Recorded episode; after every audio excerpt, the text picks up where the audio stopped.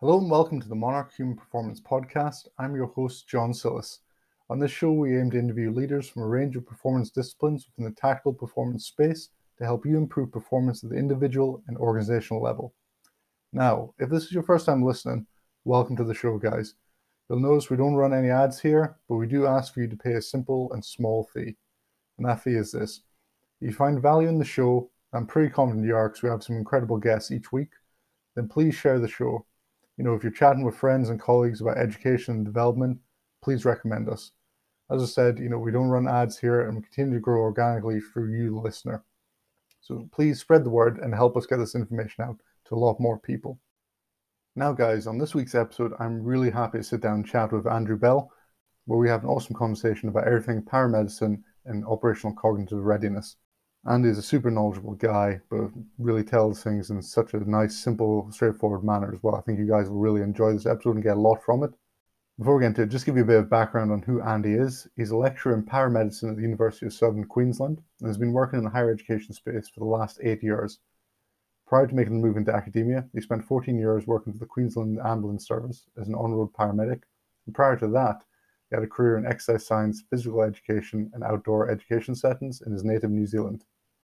He's currently working towards his PhD, investigating the evolution of professional paramedicine education paradigm he also leads a multidisciplinary team of researchers looking at the operational cognitive readiness as a physiological and psychological nexus for operators in high threat environments. In this episode, me and Andy chat about his career path into paramedicine, his training and education frameworks, stress inoculation in paramedics, use of virtual reality in the training of paramedics, and developing operational cognitive readiness. Good evening, Andy, and welcome to the podcast. Oh, good evening. Thank you for having me. Uh, no worries. It's, well, it's evening. It's evening here. Is it? E- it's not evening there, though, is it? No, no. We're morning here, mate. Oh, you're morning. Yeah. Well, that's why you look so fresh, and I perhaps not so much. But that's okay. oh man, always the charmer, mate. Always the charmer, Andy. I like it, mate. Honestly, thanks a lot, Andy, for jumping on and chatting to me, mate. Um, obviously, through the powers of social media, we managed to get hooked up and connected, mate, and you know, I really liked some of the stuff you were putting out through on LinkedIn, just some of the research you're looking into. And the thing that jumped out to me as well is obviously as we'll get into is your background as a paramedic. And I tend to find within the tactical space, a lot of focus does go to the military, to the police and fire. We don't tend to look too much in with regards to the paramedics, even though it is such a specialist role and the demands on them guys as well. So it's really interesting to get you on, dude, and just, you know, really pick your brains about everything around paramedicine and the work you are doing currently. Mate, well, thank you very much for having me. I'm I'm uh, a fan of your podcast, to be fair. And uh, I, when I sort of perhaps give you a little bit of a background on where I'm from and stuff, you'll see that uh, you know I started in sport as well, mm-hmm. um, and so a lot of my background in this move towards, I guess, improving performance and things comes from a, a I guess, a love of sport and human movement, and, and you know how do we make ourselves better so uh, yeah, I've really enjoyed listening to to a number of the episodes of yours. Uh, so look, look, thanks for having me. Let's um, let's see where we can take this one. We'll find a rabbit hole and jump down it, shall we? Awesome, awesome, Andy. So obviously you touched on upon it briefly there, of having like a little bit of a background in sport, but you know, for me and you've had the chance to chat away a lot off camera. If anyone hasn't come across you, Andy, and you know your career path, and like, can you just tell us where you started out and where you're currently at?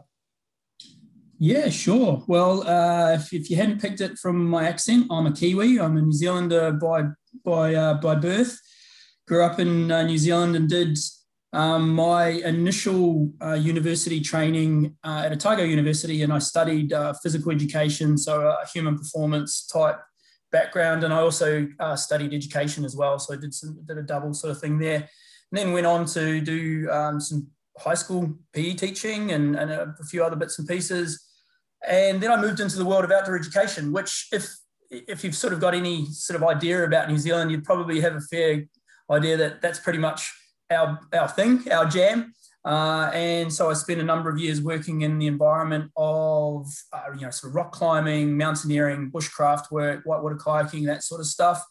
Uh, and while I was interested in the skill side of it, really what I found most interesting was the way that you could utilize those environments in order to develop both individual and group skill sets. Mm-hmm. You know, there, uh, to me, there's no greater way to develop a, a, a, an individual's resilience or a group's sort of ability to communicate and cooperate than putting them into, you know, so outside of course, you know, military type operations and things, but we're talking about this sort of general public here. Is this, you know, these outdoor environments? You put someone on top of a mountain in the snow um, with a couple of other people and they depend on each other for survival. They, they learn to get along pretty quick. Otherwise, things don't go so good.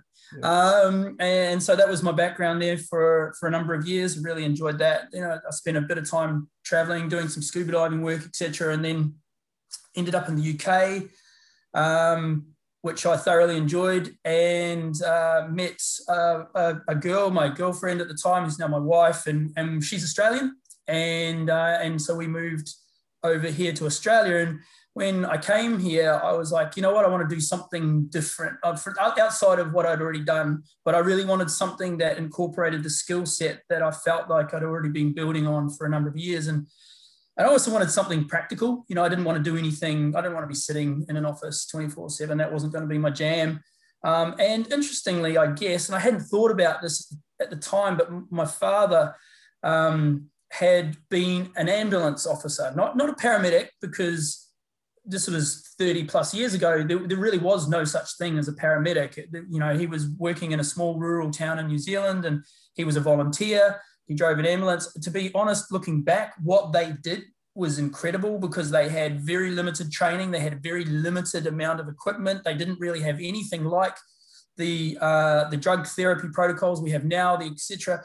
But they still got sent out to you know large scale road traffic crashes and things like that. And and uh, and I guess I don't know. It, probably planted a little seed, and I went, yeah, well, maybe when I go to Australia, I'll have a look at that. So I applied for the Queensland Ambulance Service and and got in and and studied with them um, as part of their internal training, as it was back then, because this was pre the move to tertiary education, um, which is where it sits now. And in fact, my my main role now is as I'm a lecturer in, in paramedicine. Um, but I, I, I worked uh, for the Queensland Ambulance Service uh, full time as, as an advanced care paramedic for a number of years. Um, did a number of roles there, and and then was seconded, probably because of my formal education background, which was a bit rare uh, in the paramedic world, um, to a university that was moving into the tertiary space to provide uh, an undergraduate paramedicine degree, which is now the, the standard norm here in Australia. So uh, in order to be a what would be considered a, a, baseline paramedic in in the world or certainly in Australia, um, you have to complete an undergraduate degree before you can get to the start line. So I was part of a, a group that helped put together some of the early stuff there, and then um, since then I've kind of I had a foot in both worlds. Um, I continued to study, um, did a, a, master's of clinical education, uh, moved unis, and now teaching at, at another university uh, and started a PhD um, looking at the evolution of the, the, the, paramedic education paradigm, really about this idea of where we were, where we are, and what we need to do to get to where we want to be. So, so for me, everything really has been moving towards this idea of how do we improve performance? And in my particular case, how do we improve the performance of paramedics? And and I know that you know when we spoke off off air, I, spoke about the idea of improvement of performance. But for me, what has to sit like right side by side, they're they're, they're indistinguishable in my opinion to performance is this concept of, and we'll use I'll use the global term wellness because I think it just kind of encapsulates most things. Is this idea of how do we keep our operators as well as possible, and that means both you know mentally and emotionally, physically um, so that they can perform as well as possible. And uh, that has then led me into the research space. Uh, and in the last couple of years, I've been sort of dabbling in and around this area of, of what is known as operational cognitive readiness, which is a really interesting term. Um, and I've been working with a number of different research groups, uh, both in Australia and internationally as well.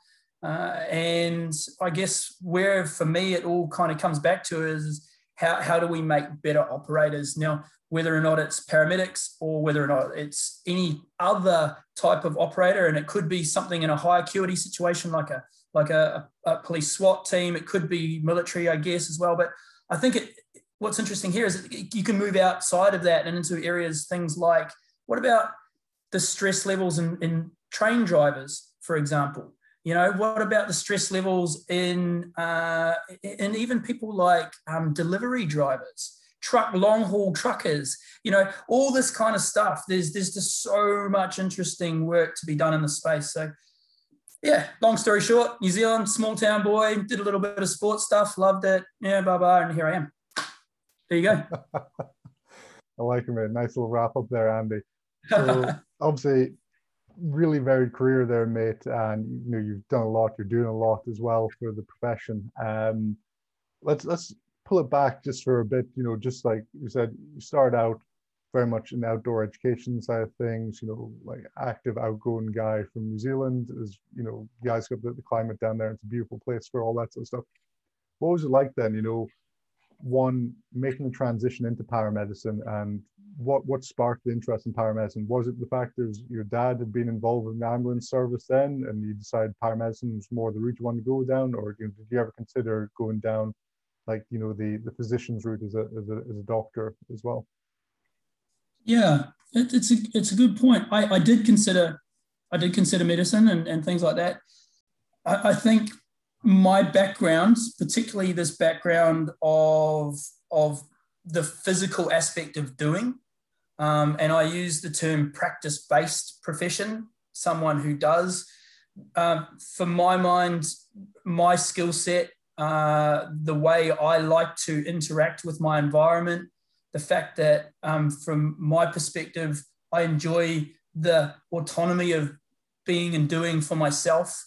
You know, I'm not a big fan of being between four walls. The thought of sitting in a doctor's surgery, you know, eight to 10 hours a day, whatever else, certainly didn't really appeal. And, and the idea of doing something as, as niche as surgery or whatever really, again, just really didn't appeal to me all that much. Although you know there, there, there's an exceptional level of skill in those particular professions, it just didn't really sort of sit with me. So whether or not what happened with my dad planted a seed, I don't know. You know, my, my father had passed away before I ever even considered being a paramedic, so I never got to have that conversation. I you know that's one of those conversations you kind of perhaps wish you could have had, but I, I guess I'll never get to have that one.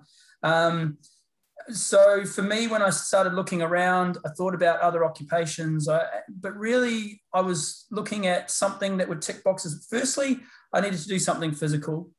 Um, something I, I, secondly, I need to do something that would challenge me. I, I need to be challenged, um, both uh, in, intellectually, I guess, or cognitively and, and, physically as well.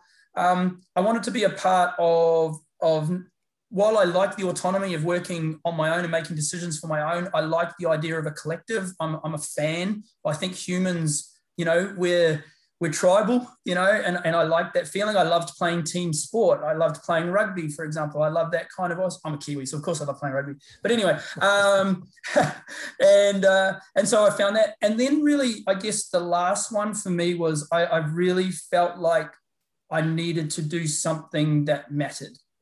And that's not to take away from other people who do other things because they do what they do because they they feel that's important. That's totally mm-hmm. fine. For me, it was like I feel like I need to contribute to society, and I feel like I need to contribute in a way that's that's ethical and moral. Um, and for me, something like paramedicine sort of ticked those boxes. And um, and so and plus you know, I'd had that background in anatomy and physiology, etc. I'd done a lot of those sorts of papers at university during my early undergrad work. And so I was interested in the body. I, I'm intrigued by this machine that we have. It's, it's a funky old machine that we're running here. And the fact that we're, you know, we're running some kind of software that we don't really understand in a hardware system that we still don't really understand, but it'll do a whole bunch of cool stuff but sometimes it doesn't do things that we want it to do. And then that interacts with the environment that we're in. And then how does that work? And then sometimes it breaks down. And I don't know, I just find that intriguing. So I was like, well, you know, let's put all those things together and you mix them all together and you come out with paramedic, I guess. Well, from my perspective. Nice, man. Nice. Um, one thing I was wanting to ask you, Andy, as well, is like, because obviously you said when you made the move, over into paramedicine. You know you went through the uh, the the internal training pathway as well when you made that move um, and things have changed now with regards to paramedicine education stuff. And the biggest thing i've taken away from just chatting to you as well you know i take that you're you know you're very much a deep thinker and you're always questioning like well, right how can we do things better? You know not just because we've done it this way for so long. So I just want to know, like, from your thoughts and perspectives on, you know, how how is um, you know training changed within paramedicine, like from historically to where it is now as well. Yeah, that's a really good question. How it? Okay, I'm gonna. I'm, I need to. I need to pigeonhole this a little bit, which is yeah. I will use the Australian context yeah, no because one thing that I, I mean, I know you're a global podcast, so I, one thing that's probably important to clarify here is that paramedicine worldwide um, is suffering somewhat from an identity crisis. We we don't really know exactly what we are in a global sense, if, and in fact, even in a national sense. I had, we had this conversation with others. Yeah, you know, if you asked 100 paramedics in Australia to define paramedicine, you would get 100 slightly different answers, right? But if you asked paramedics in the UK to define it as opposed to Australia, you certainly get different answers. If you ask, I was recently having some conversations with some gentlemen from Germany. They have a very different model there. So the term itself is problematic because we don't really know what we are. We're, we're very much um, an evolving profession. Mm-hmm. We're, we're, we are, you know, you think about it, medicine has been around for centuries, centuries. Uh, physiotherapy yourself. I mean, I'm not exactly sure when physiotherapy was recognized as a profession, but it's certainly been decades, mm-hmm. you know, and a number of decades. Well, paramedicine in most countries in the world is still not recognized as a what you would, I guess, a legitimate profession. You know, even in Australia here, where we've had tertiary education, so we've had degrees here for, for near on 20 years from the first first iterations, we've only had registration here as a, as a, as a registered professional body since um, 2018. Wow. Okay. So when you start thinking about that, then it's very difficult to disconnect um, educational evolution from what is the evolution of the of the identity of the profession because they're intrinsically linked because mm-hmm. you can't have the evolution of the profession without the education but the education requires the evolution in order to be useful. Otherwise, it doesn't. It teaches things that can't be used, for example. So, so we're in this interesting transition phase, uh, and there's certainly a lot of stuff going on. This is actually where a lot of my PhD work sits at the moment. Um, there's a number of researchers here in Australia working on this type of, of question. There's a, a guy in Sydney, Buck Reed, who's doing some, some really great work in this area, which is how um, um, Susan Furness is another really great researcher in this space looking at identity. You know, how do we how do we define what we are? And then once we've defined what we are, can we start to extrapolate back to what is it we need to know in order to be what we are? It's, it's a bit of a weird one because when you mm. start thinking about things like curriculum development, then when you look at what is at the moment considered, I guess, the gold standard in curriculum development is this idea of, of backwards design, which is you start from the end goal. And the end goal is what does the graduate or what does the, the, the thing look like? What does a paramedic look like? What is that skill set? What is that knowledge, skills, and attributes that makes up a paramedic? And then you work back from that through the curriculum, breaking it down into smaller and smaller chunks until you get all the way to the end, which is like these are the individual things we'll start to teach. But the problem with a backwards design model is that you have to start with a really firm understanding of where you're going to. Mm-hmm. And if you have a profession which is having trouble identifying itself, then how do you work back from that? Uh, and so we're in this interesting phase. Now, in saying that, when we're talking about how have things changed, um, the model that I went through, which was an, an in house kind of diploma type training program, was very much the old model where uh, and a number of, of countries still utilize this model which is a competency based type model. It tended to work on a list of skills. It tended to be things like you know there is an there is a an, a hierarchy of skills. Some skills were considered to be more foundational. I, I, I hesitate to use the word basic because basic would indicate they're easy and that's not always the case but mm-hmm. you would know that from your, your patient assessment for example right? You learn yeah. patient assessment early days in your physiotherapy is it easy? No, hell's no, right? Like not to do it well anyway, right? Yeah. Um, so the, you know there was this hierarchical kind of uh, idea of you know increasing complexity of skills and then as you sort of got better at one level of skills you got to move to the next and you kind of tick boxes until eventually you became this thing at the top this top of the pyramid which was this idea of in our case which was a paramedic um, that system was inherently okay for the time and the place but it has a number of limitations mostly of which is that it doesn't it, it doesn't really accommodate a huge amount of critical thinking and it really doesn't allow for a huge amount of autonomy of thought or decision making etc you tend to work to fairly rigid protocols mm-hmm. um, and the operators that work within those competencies tend not to stray outside of those because in doing so you step outside of things like your scope of practice and, and you can make yourself liable so it, it's a self-limiting methodology in terms of the ability to really evolve as a, a thinking critical clinician. So the move into in, in Australia again, and I'm putting it in that pigeonhole, required this move and transition into the tertiary space. But then that initial transition into the tertiary space wasn't without issues because much of the early transition was really just a movement of that competency based framework into the tertiary space with a bit of extra information kind of put it on top. So you do essentially the same structure, but with more anatomy yeah. or more physiology. So do you know more? Sure. Does that make you a more critical thinker? Does it make you a better decision maker, etc.? There's a whole lot of, I guess, you know, there's uh, debates about that till the cows come home. The reality is for us as a profession, if we really want to grasp this idea of evolving into a true thinking clinical profession on the large scale because don't get me wrong individually there are many many really high quality operators out there who are really good critical thinkers who have have come through an old system etc but i'm talking about the evolution of the whole profession upwards um, then there's this move into this idea of of frameworks and curricula and we're seeing that now the latest the latest um, iterations of curricula are just starting to come through in a place like Australia. And we're really starting to see this move away from these competency based check sheets and lists of skills, etc., into more of an idea of, a, of this idea um, that someone like um, um Oliver Hamlet from, from Scotland, from Aberdeen, um, talks about these ideas of human factors you know, when he's talking about um, working with helicopter rescue pilots. So things like situational awareness, things like um, uh, decision making, adaptability, resilience. You know, the, these are these are words that get thrown around. They're kind of you know cool words that get put out there all the time.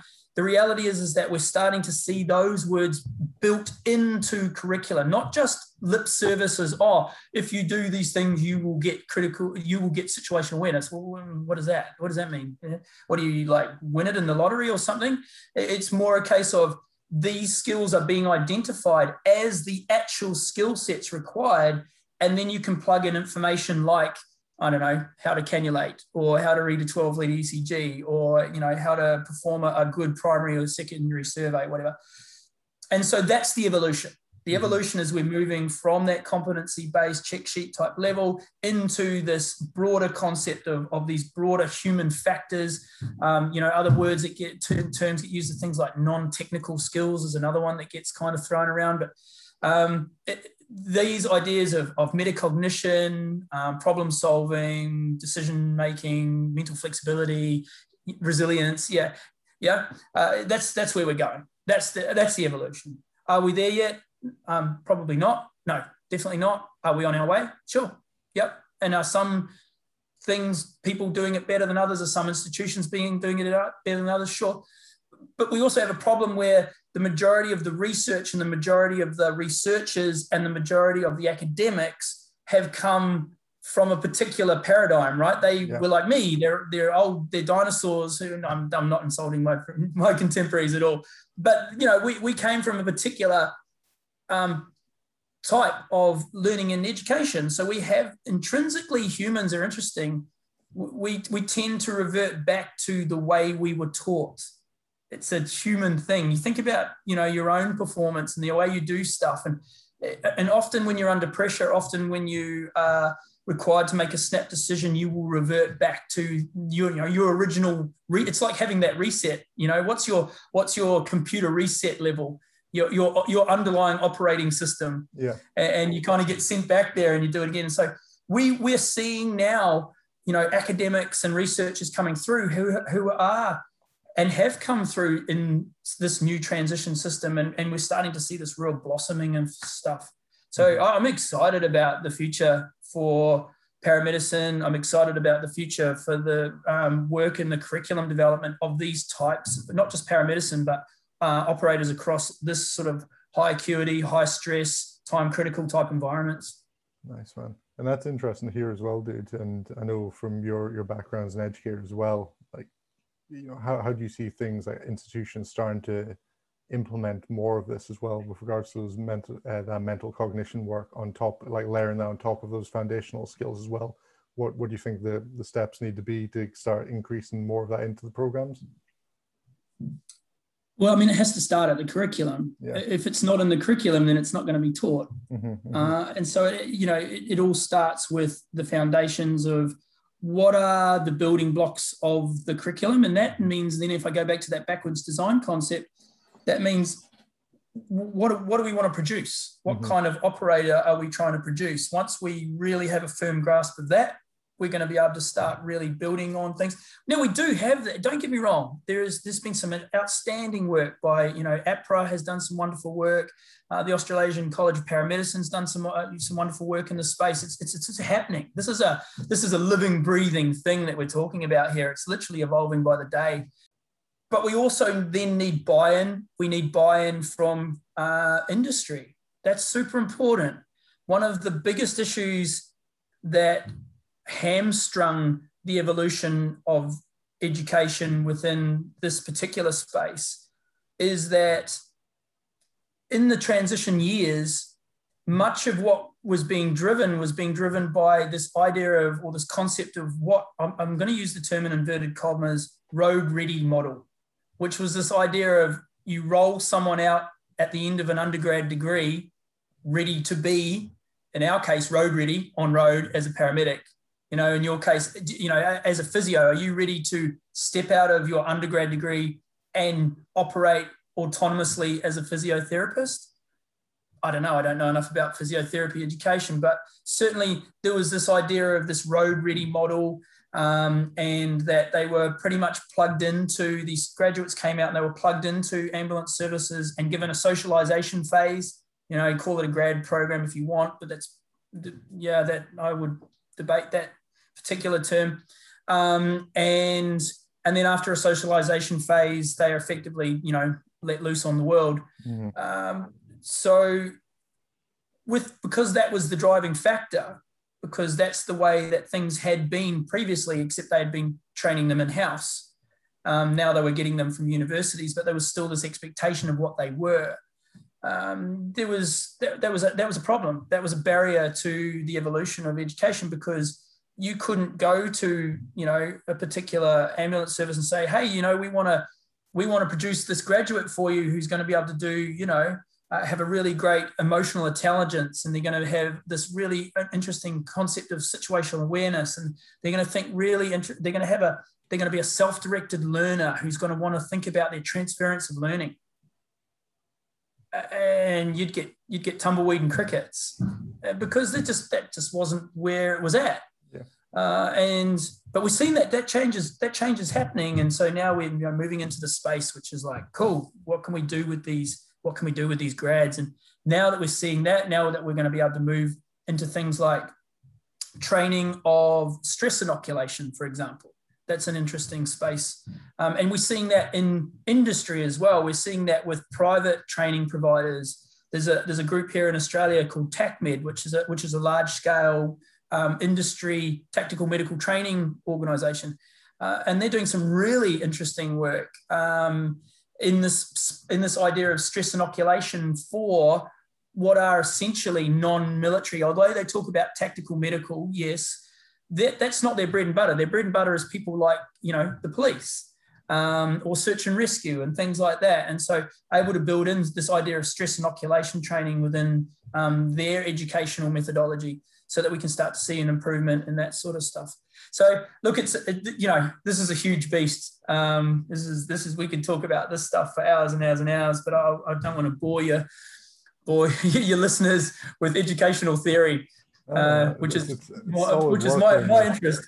Solid stuff there, Andy. And you make an interesting point there as well around stress inoculation. Because I was going to ask you because obviously paramedics are exposed to a lot of high stress, um, you know, situations throughout the course of their career as well also their their medical skill. Like you need a lot of fine motor skills for a lot of the stuff you guys are doing as well.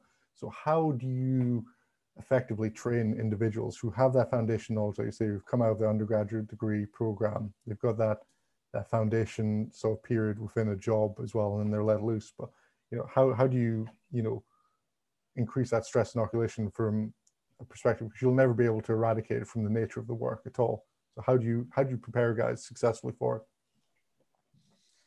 That's a that's the six million dollar question. I yeah. think I don't think we have a, a, a really truly legitimate answer for that yet. Unfortunately, and I think you know we spoke about this uh, off air. In order to achieve a good result, and a good result in paramedicine is the best possible outcome for the patient, whatever mm-hmm. that might be. Right now, that best possible outcome might still be a bad day at the office. You know, you, you know, a broken leg's a broken leg. Uh, you know, a, a heart attack's a heart attack. They're having a bad day. Um, but the best possible outcome for our patient was really the, I guess, what was always being aimed for a lot of the time. There wasn't really a lot of thought put into, well, what about the people who are performing the task that leads to the performance outcome? So if you look back in the literature, uh, up until not that long ago, less than 10 years ago, there was almost zero research being done in the operator, paramedic operator wellness space, mm-hmm. whether or not it was emotional, psychological, physical, you know, there really wasn't much being done at all. There was the odd study here being done um, mostly on things like burnout or because paramedics in general have a, a, higher level of things like suicide than general population, um, often attributed to things like PTSD, etc. Um, there was the odd study here and there, but the reality was there was very little being done on things like the effect of sleep or lack of, um, the cumulative effect of small levels of stress over a large period of time. Because uh, what we now know is that most paramedics don't tend to crack under the pressure of a single large job. It's the cumulative response. Uh, I'll put this in your uh, back in your. You know, do most people who come to a physio with knee pain, generalized knee pain, is that because they had one single traumatic event, or is it a lifetime of beating up their knees, doing a job where they're doing like kneeling on concrete? You know, they probably which one is it? Yeah, it's definitely always more chronic, isn't it? Sort of thing. Almost certainly, and, and so it's the same thing with us uh, as paramedics. We we tend to you know take aboard a lot of stuff, and it doesn't necessarily. You might not have that big job. Our, our jobs for most paramedics, some paramedics working in the really high acuity spaces will tend to see sort of big job after big job, but most paramedics day to day don't you'll see a big job here and there, and then there'll be a lot of little ones in between. But those little ones also have an effect. You know, emotionally, it's hard work to sit with, you know, little old granny, um, you know, little old Betty. She's she's 92. She's run because her cat died. She doesn't have anyone to talk to because her partner of 56 years passed away a couple of years ago. She doesn't have any family nearby. They've all passed away or moved away and she's lonely and her cat's died and and you don't have anything to do for her not clinically anyway right in the sense of you're not going to be putting a line in her and giving her any drugs or anything it's more like well you sit down with her for an hour or so and you make a cup of tea and you have a chat and you have that doesn't really seem like much does it but it is because you're taking that on board. Now, that one time is not going to be a problem, but if you do something like that, not necessarily Betty every time, but something like Betty, you times that by a thousand times, and, and now we've got a problem, right? Mm-hmm. So inherently, we have this issue where, as uh, in, in terms of our education, how do we start to inoculate against something that's fairly innocuous? How do you how do you inoculate against something where they don't even see it coming? Um, can we can we get them to recognize things better in terms of their own response? And this is the kind of stuff. And I'll, I'll give an example of, and this is a very simple example, but it's a super, I think, a, a really great indicator of the type of of effect you can have. So in, in paramedicine, um, we use, and most, in, in, almost all medical terms, you know, we utilize this thing called a primary survey. Now, there are variations of primary surveys, you know, but in, in general, they tend to fit the same main criteria because they are the ones that are most important in that first sort of, you know, 30 seconds to, to two minutes of contact with a patient. And, you know, it's the classic, you know, danger. Is there a danger to yourself, your partner, the patient, others? Can you manage that danger? you don't move on until that danger is assessed. We, we use the term find it, fix it before we move them on. Response, how responsive is the patient? We use a various set of scales to, to analyze, you know, how responsive they are. That response level then puts us into another category of whether or not we're going to check for airway, breathing, circulation, because, you know, those are our three big ticket items. Without them, things don't go so good. Or we might go back the other way and go, well, maybe we need to check the heart first. It might be actually circulation, airway, breathing. And then there's a couple of adjuncts in there in, along the way. There'll be things like a major life threatening hemorrhage. If there's a giant hole in the person, we need to plug it immediately. Otherwise, blood's not so good on the outside of the body. Um, and it could be something like if they are in a, um, in, a in a cardiac arrest, maybe a, a shockable rhythm, we, we want to defibrillate as quickly as possible. And we also want to consider things like mechanism of injury, C-spine immobilization, etc. That's, that's all happening in that first sort of 30 seconds to two minutes. So there's a huge amount to process there. There's a massive amount of cognitive load. Mm-hmm. And, so, and that's why we use systems, right? That systems reduce cognitive load because they allow you to put things within the scaffolding. So we're like, well, how do you help? How do you reduce that cognitive load further? And, this idea of um, recently, we've added into our primary survey, just our one that we're teaching, but there's, there's variations on this theme, this concept of what we call a cognitive pause. So when they come in, they might go danger. I'm assessing for danger, people, object, play. I'm looking for things that might be of a danger to myself, others. Okay, I'm already starting to be quite over, overstimulated. I'm now thinking about my patient's response level. I'm trying to communicate with them, whether or not they're conscious, unconscious, etc. And then I go to do something else, and it's like, you know what? Just to physically take a moment. It might be something as a, as a mindful breath. It might actually be a step back, a physical step back. It might be, might not have, it could be just a, a mental step back. But in that moment, you take that breath, you take that step back, you go, okay, where am I at? After that response, this is where I need to go next. Okay, this is where I'm going to go next. And you move in and you go to that next thing. But every time you get to a point where you think, hey, maybe I'm starting to get cognitively overloaded. Maybe I'm start it's getting away on me. And you see this a lot in high acuity situations. Um, the tactical guys will tell you about this. This is this is one of their big problems. It, it's it's a runaway train. Mm-hmm. It, it's a snowball down a hill, and you need to slow it down. And so, you know, we're teaching something now that we call a cognitive pause. It's got another a couple of other names um, in, a, in a, a, particularly non-politically correct thing. A, a, paramedic friend of mine calls it a, a, cognitive cigarette.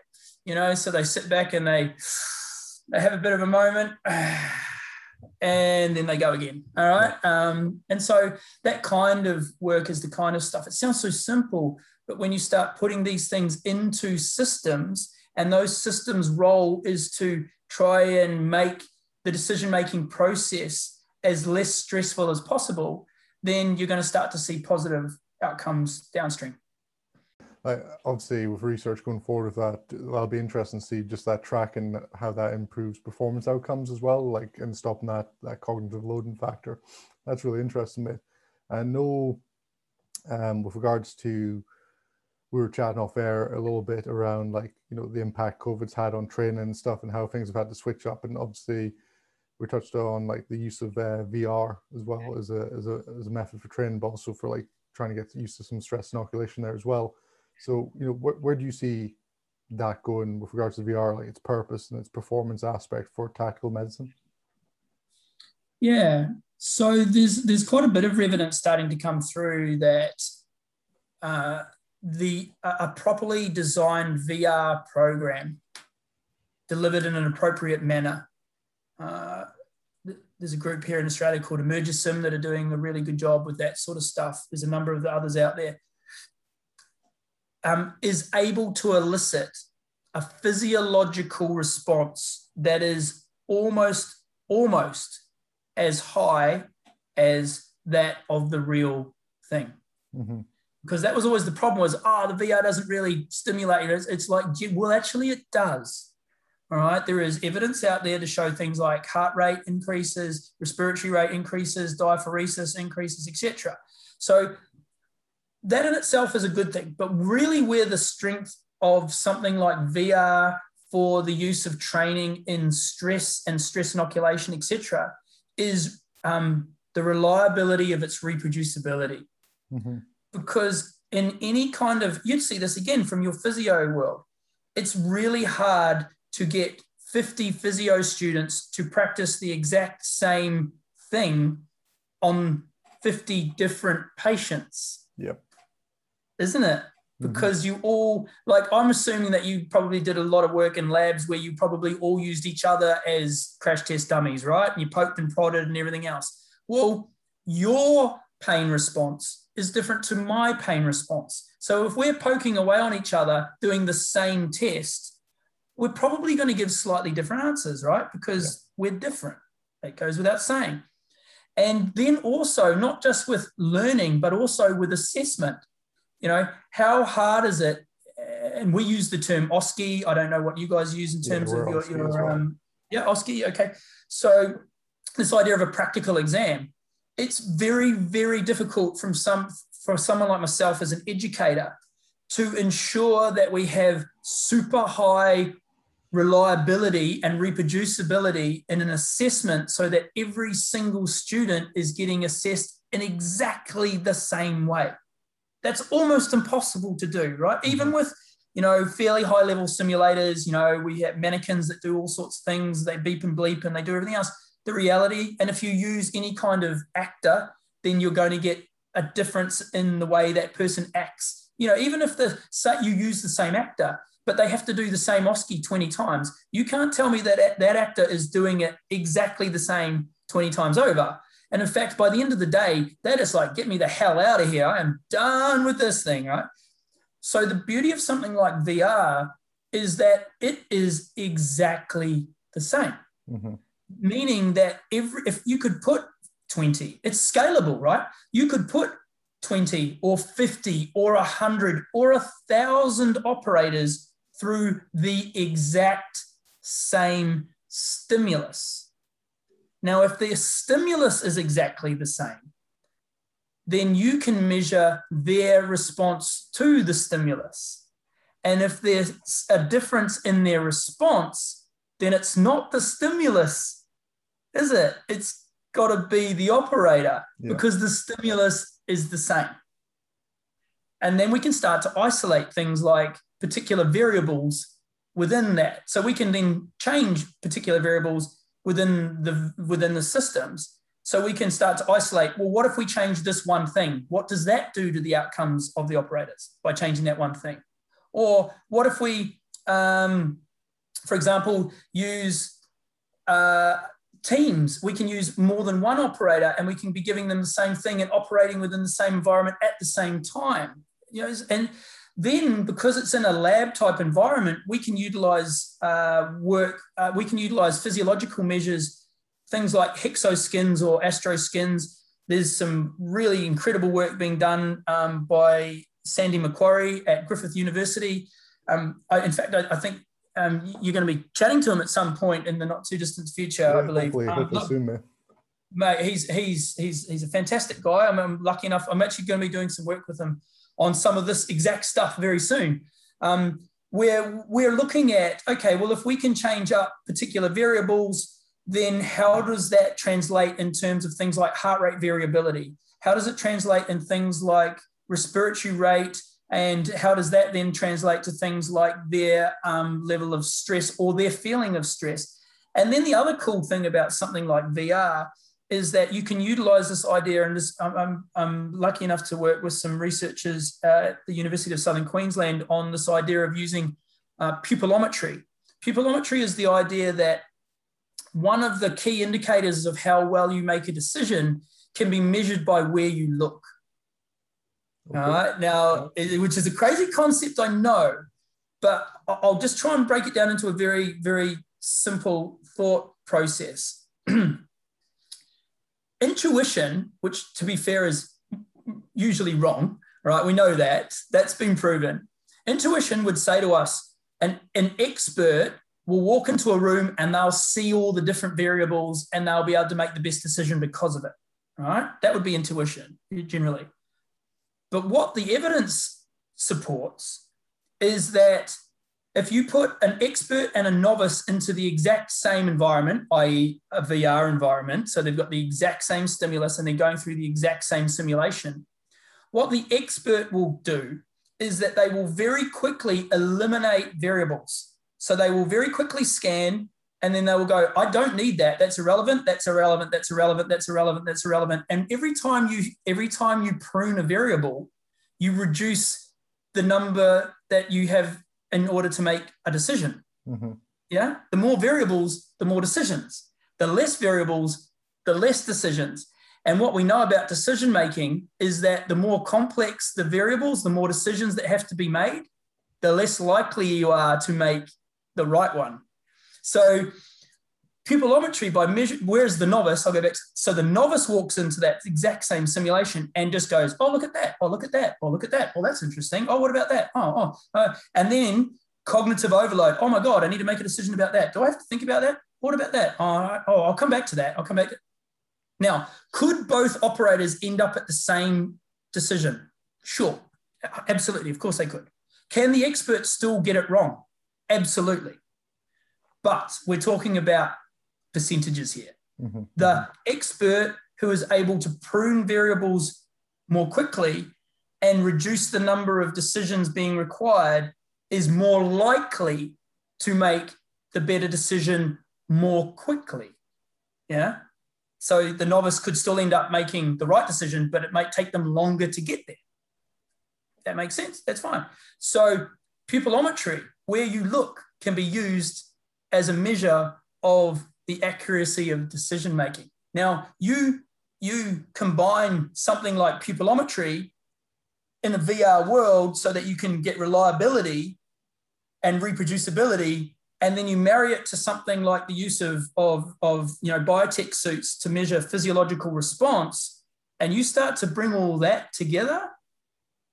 Well, now we're starting to get some interesting data. Yeah. Because now we're actually starting to get objective measures of people's response to stress. And that's that's an interesting place to be. that's that's really interesting to hear as well. And like you say, just uh, objective feedback that's actually something quantifiable to look and work with as well. I've never heard of the, the concept of pupillometry, but obviously that completely makes sense as well. Like you say, the guy who's more experience is able to quickly eliminate things that aren't relevant to the situation, just concentrate on those variables that do matter. That is a really interesting thing to hear, dude. So but it's kind of counterintuitive, isn't it? Because yeah. you, you kind of think, well, the expert will see you more. And, and they kind of do, but then they just don't need it. They mm-hmm. prune stuff really quickly until they're back to what they need. Uh, and, and in our world, in the world of paramedicine, um, that will lead to things like better decision making in a quicker period of time that might be that time critical intervention, which makes for a better outcome for the patient. Mm-hmm, mm-hmm which is what we were talking about sort of half an hour ago or so, wasn't it? Which is what was the point of all of this, which is, you know, the best outcomes for our patients, which has to mean that we have to produce the best performance from our operators in order to produce the best performance from our operators, they have to be as well as they possibly can, which means they have to be, um, you know, emotionally, physically, psychologically, physiologically, sort of as, as tucked away or as tidied away as they can be. And, and that's, this is, I, I guess, the, the, the world that we're now moving in and operating in. And this is, there's lots of interesting work being done around the world. Um, I know you come from the sports background. There's, there has been a lot of work done, um, in particularly in um, the psychological measures or what we call top-down measures um, in this space by people like Oliver Hamlet from, from Aberdeen University. Yeah. He's developed a program there called HeliNOTS, which is a, a helicopter rescue um, pilot and winch crew um, uh, psychosocial human factors program, uh, which utilizes both peer and self-assessment tools. And that's that's that's really about that's a, that's an interesting one because much of that is subjective, isn't it? Because whenever you ask someone something, then they're going to apply their subjective lens to it. And that's great. That's a super important aspect. Um, and then you've got the purely objective data of something like the, the biotech, the, the astroskins, um, hexoskins type stuff of people like Sandy Macquarie, which is, you know, you can't, that's heart rates and, and, and blood pressures and things like that.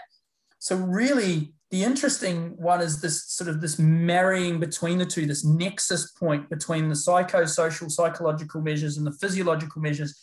At that nexus point is where we're really, I think, on that's the that's where we are now, looking for that environment, and, and we we want to start um, integrating this this concept of um, of allostatic load or allostasis. I, I, don't know if you're you're aware of that concept at all. No, it's a psychological term. Um, really it's this idea that um, that the the brain and the body is requires a particular level of energy in terms of deci- things like decision making. And so much of our understanding of of our perception is our body preparing for our brain's decision next set of decision making.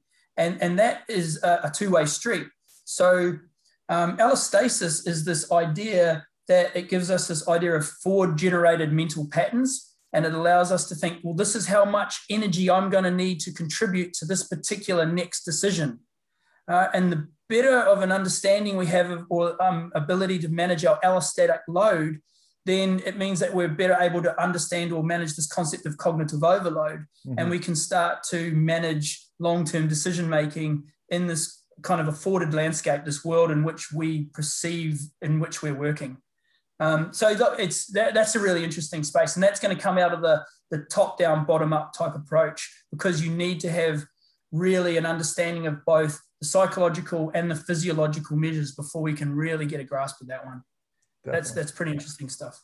That is, mate. That is, and uh, it was interesting, like you mentioned about that, and I know we were chatting off air as well about, you know, just a multidisciplinary approach to this, to developing operators of within paramedicine as well, and not just that siloed approach. And I know last time we were chatting, you you'd sat down, you'd help put together the um, is the high threat optimization uh, working group. Yeah, so that's a group, um, and, and you know the, this interdisciplinary thing. I know we spoke about before. There's no way that any one discipline, psychologists, um, physiologists, um, paramedics, any kind of human services, whatever it might be, can do the work that is required to answer this question or these questions. It's a it's a it's a broader than a question, because the skill set required to just do this research is so broad that there's no way that one discipline could do this in their own little silo. Mm-hmm. Some have tried, um, and some of the original research in this space, um, there was some, there was a really great paper written uh, just uh, this year, actually. It was uh, by Crameri um, and co out of Deakin University, which uh, attempted to map all of the current research in this area of what we're calling cognitive readiness, this idea. And and they were mapping things like the, the the proposed components that make up this idea of cognitive readiness. So it's a fairly extensive list. It was things like situational awareness and, and adaptability and flexibility and resilience, etc. It was quite broad. And then it went across all of the current literature, of which there's not that much to be fair, and almost all of it is military based so far. The original um, work in this area uh, came off the back of some work by uh, that I'm aware of anyway, um, Morrison and Fletcher around 2002. They released um, some work. Um, they actually proposed what I think is probably the original cognitive readiness um, definition. It's like mental preparation includes skills, knowledge, abilities, motivations, um, personal dispositions of an individual to establish and sustain competent performance in complex and unpredictable environments. Mm-hmm. So that was kind of, you know, and when you hear those words, you're like, well, that sounds like paramedicine and that sounds like police tactical. And that sounds, so it, it, it's a neat definition.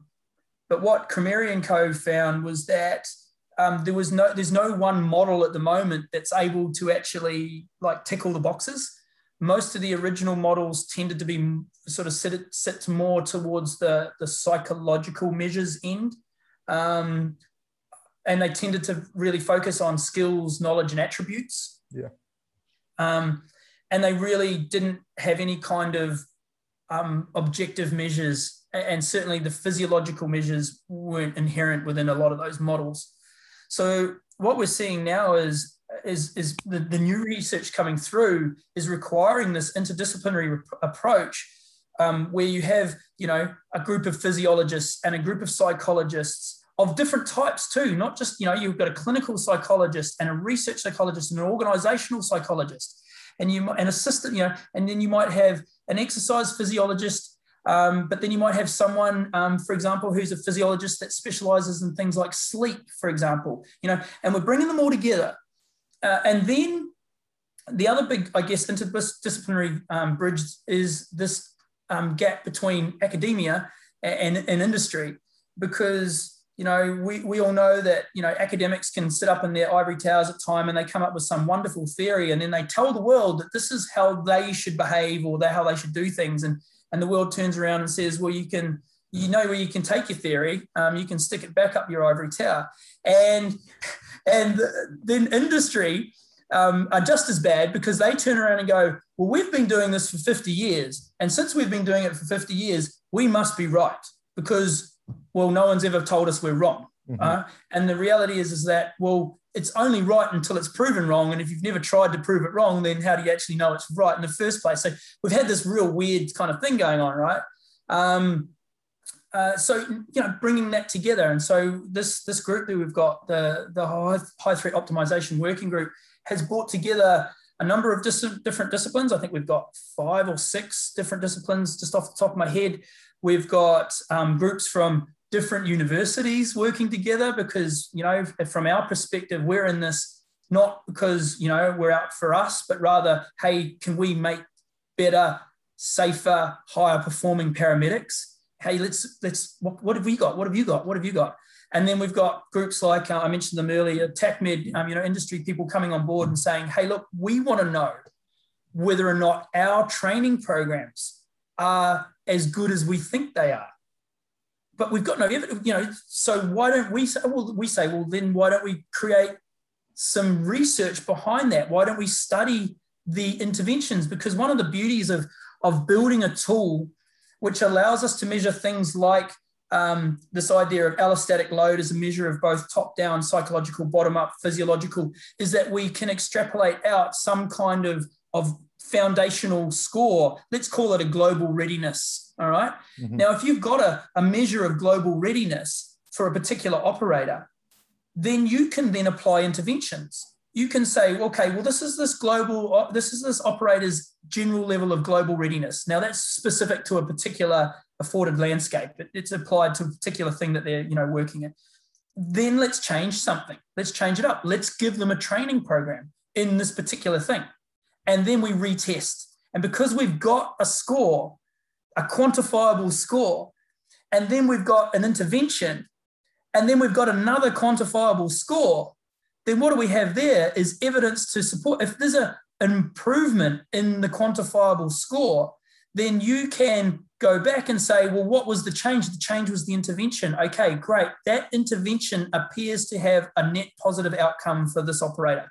Now, if you can extrapolate that out across bigger numbers, n equals who knows, large numbers, then you can start to um, actually say, well, hey, you know what? We're seeing a net positive improvement in readiness across a large volume of operators. And therefore, that intervention appears to be uh, a positive intervention that performs this particular role.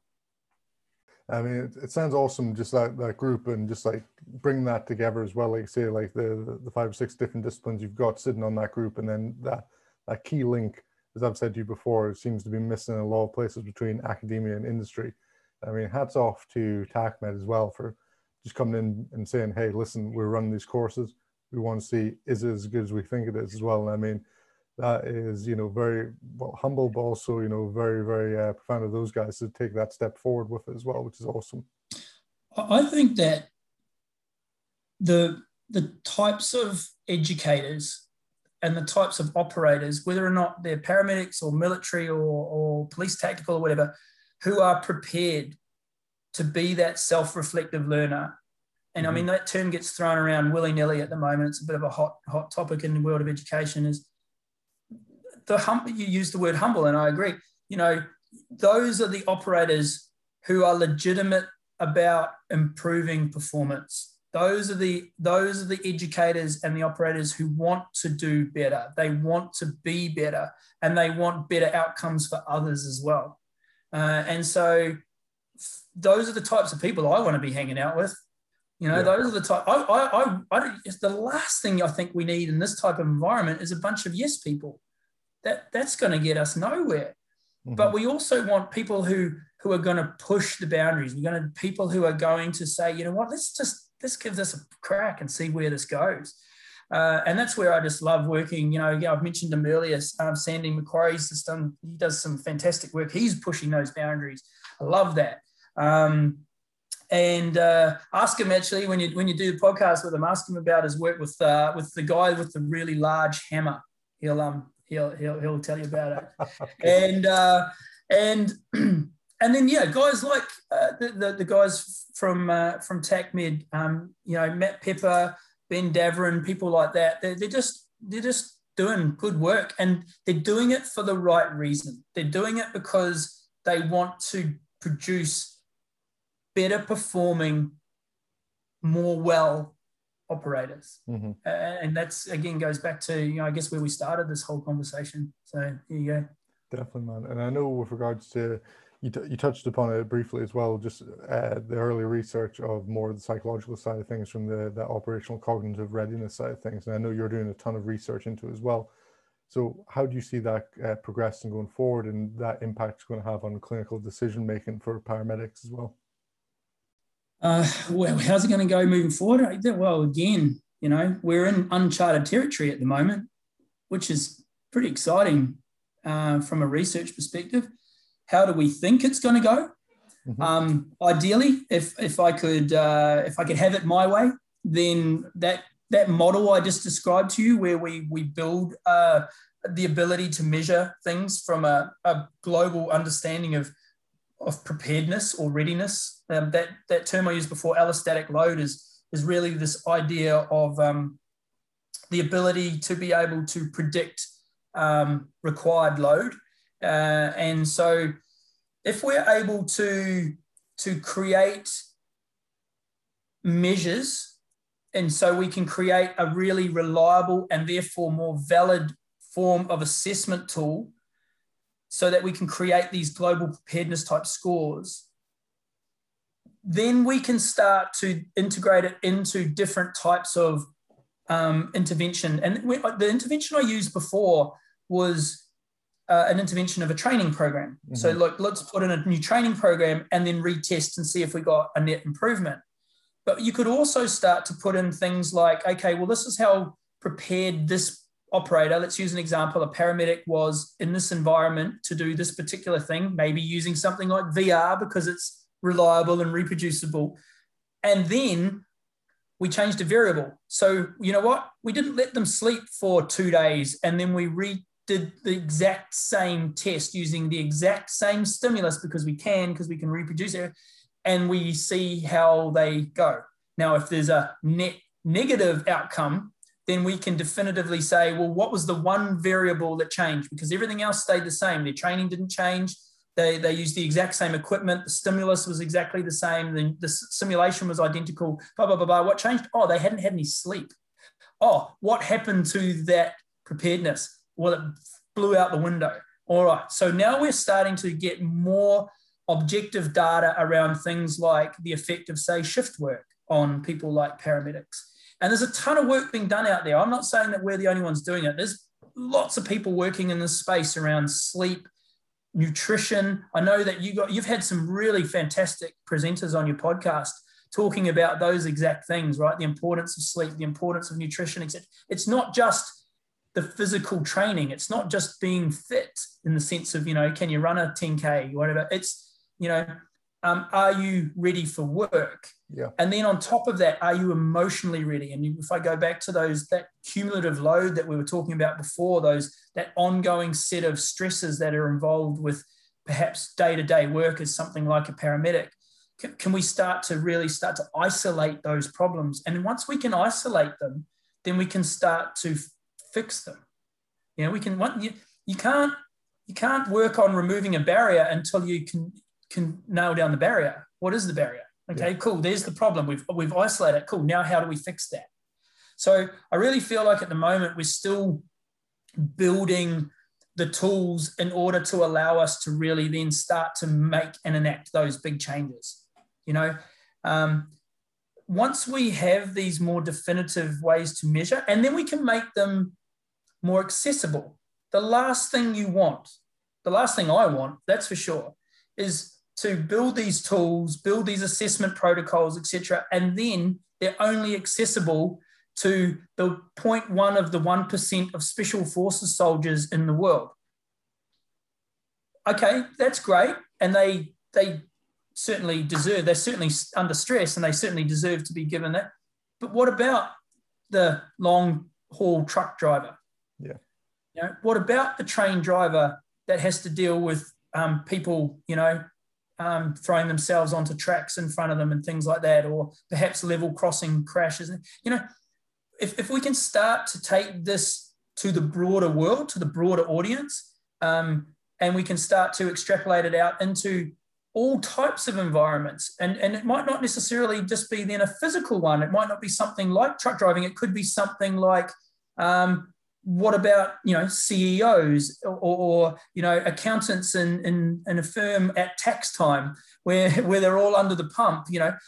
Um, so for my mind long term where do I see this? I guess the, the holy grail would be the ability to be able to form really strong reliable valid measures that you're then able to extrapolate out into the broader public. That's really interesting to hear Nathan. I mean one thing I'd say then is can you see this changing the the the complete uh, landscape of work for paramedics as well? I know Tim Gabbett uh, from some of his research within sport, you know, looking at the acute and chronic training uh, ratio load.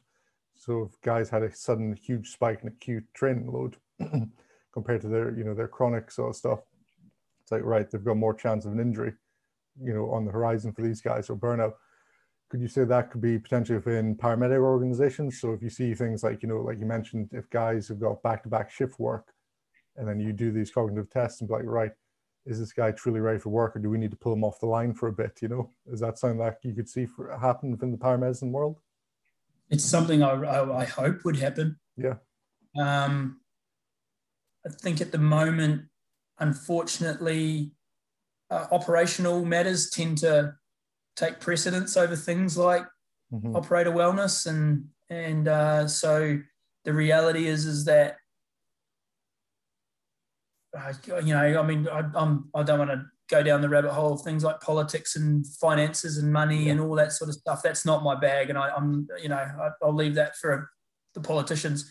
But you know, if yes, absolutely, but if there's still no other paramedic to take the place of the paramedic who can't go because they're about to explode, mm-hmm. then who gets thrown back? And it's like, hey, we haven't got anyone else on the bench. Put them back in. Yeah. You know, like if to use the sporting analogy, put them back in. They and unfortunately, um, as much as I would love that to be the environment in which we could then say, hey, this person's, you know, showing signs. We have the assessment tools to indicate that they perhaps, you know, need a bit of a break, or maybe they need some training in this particular area. Maybe they need to go away and do a bit of work on this or that or whatever else. Maybe they need to be given some some work on on their sleep patterns. Maybe they need to be given some nutritional advice, whatever it might be. The interventions might be. Um, unfortunately, I think if, if operationally, you know, there's still not enough staff or there's not enough people and there's too many. And in, I don't know what it's like in the UK, although I do have a number of ex students of mine who are working in the UK and have been working in the UK as paramedics, particularly over the COVID mm-hmm. period. Um, and I know uh, in, in those early waves, they were they were just getting thrashed absolutely thrashed. They were just going out and out and out, and they're dealing with really, really sick people. You know, there was quite a large number of deaths, as I'm sure you're aware, in the UK, and and these paramedics were just getting put me put them back in, put them back in because there wasn't anyone else. Um, unfortunately, those kinds of operational matters matters will will will still probably take precedence. If we could change that mindset, wow, that's a you know that's a whole nother ball game. And if something like what we're trying to construct not just me but this broader group of people out there working in this space um, you know if we're able to construct something that gives ammunition to that to that um, to that conversation to that debate then yeah man bring it on 100% that's awesome dude. That's awesome. Hopefully we'll see something like that develop over the next few years as well. But like you say it's mm um, still that that operational demand of departments and stuff as well. But yeah. Mm. Anyway, Andy, I was going to ask you as well, Mix. Obviously, you're currently doing your PhD, so you're obviously engrossed a lot in the research and reading. But you know, I always ask every guest I have on here what they're involved in for their own education development. So on that, could you give us a, a book, an app, or website you've personally found useful for educational development purposes? I'm gonna I'm gonna I'm gonna show my uh, my Kiwi card here, and um, it's not specifically paramedicine, and it's not specifically cognitive readiness, um, but there's a there's a wonderful book called Legacy by uh, a gentleman called James Kerr, and it's the the premise of the book is what the All Blacks can teach you about life. Um, and it's broken into 15 chapters because there are 15 players in a rugby team. And uh, there are a number of really valuable lessons. Um, I'll just give you a couple of quick examples. One of the, the 15 lessons is this idea of sweeping the sheds, yeah.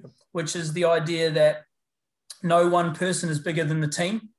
And, uh, and the All Blacks have a, uh, have a thing that um, at the end of the game, um, a couple of people will be chosen at random. Um, it could be the star of the team. It could be the captain of the team. It could be the guy on debut, whatever else, um, are given the job of, of doing cleaning up, you know, sweep the sheds. And, and it's really this idea of, of remaining humble and, and that your contribution is, is bigger than, you know, being the best player or being the captain or whatever it may be. Um, and then I, I, I, also really particularly like one of the lessons, which is um, no dickheads. So, because uh, a lot of things can be solved, I reckon, if we just kind of stuck to that.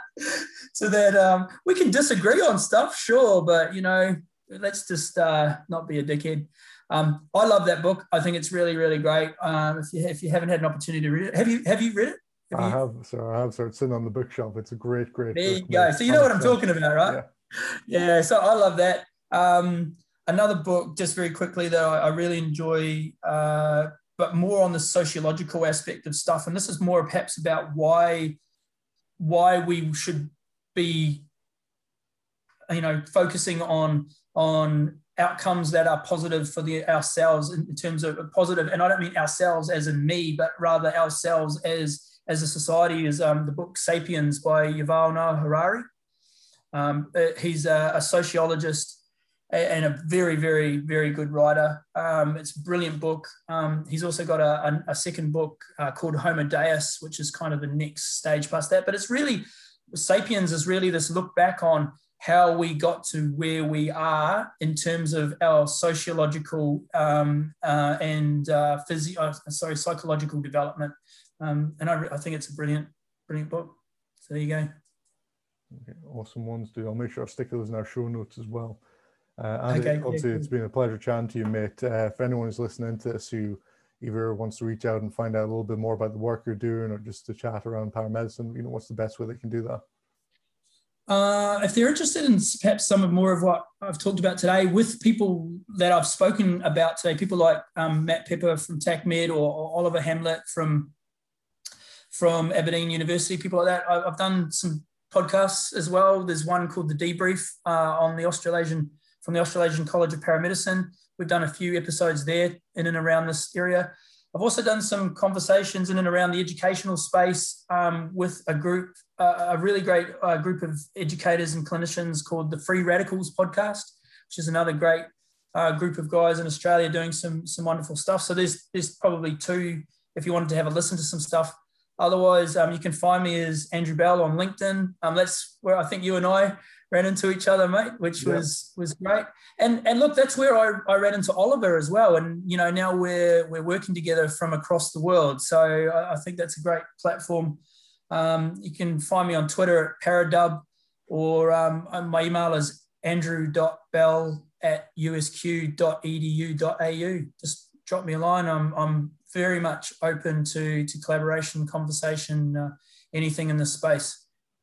So thanks very much for having me, mate. Uh, hey. I hope uh, I hope we've um, covered things that you uh, will be of interest to your to your listeners. I think definitely, mate. I think we've definitely covered it and more as well, mate. So I'm sure, like I said to you before we can go recording, I think we may have to do a part two or part three for this, dude. It's been it's been good to chat to you, mate. And like I said, you know, it was uh, it was something I was looking forward to for a while, mate. So thanks a lot for giving up your time to chat to me, mate. Absolutely, my friend. Absolute pleasure. Thank you. No worries, mate. Take care. Hi, guys. Really hope you enjoyed this week's episode of the Monarch Human Performance Podcast. I just wanted to say thank you for your continued support to the show. We're slowly growing each week and getting more and more downloads, which is truly incredible for such a niche specific podcast. To continue supporting us, can ask you to do me a simple favor? First of all, subscribe to this podcast on whatever platform you're using so you can receive each new episode as soon as it's released. Secondly, if you found something educational, if it made you see a different perspective, or if you took something away from this podcast that made you better, please leave us a review as it means a lot to me and please share the show. This will help us to grow the show and really get this information out to a lot more people.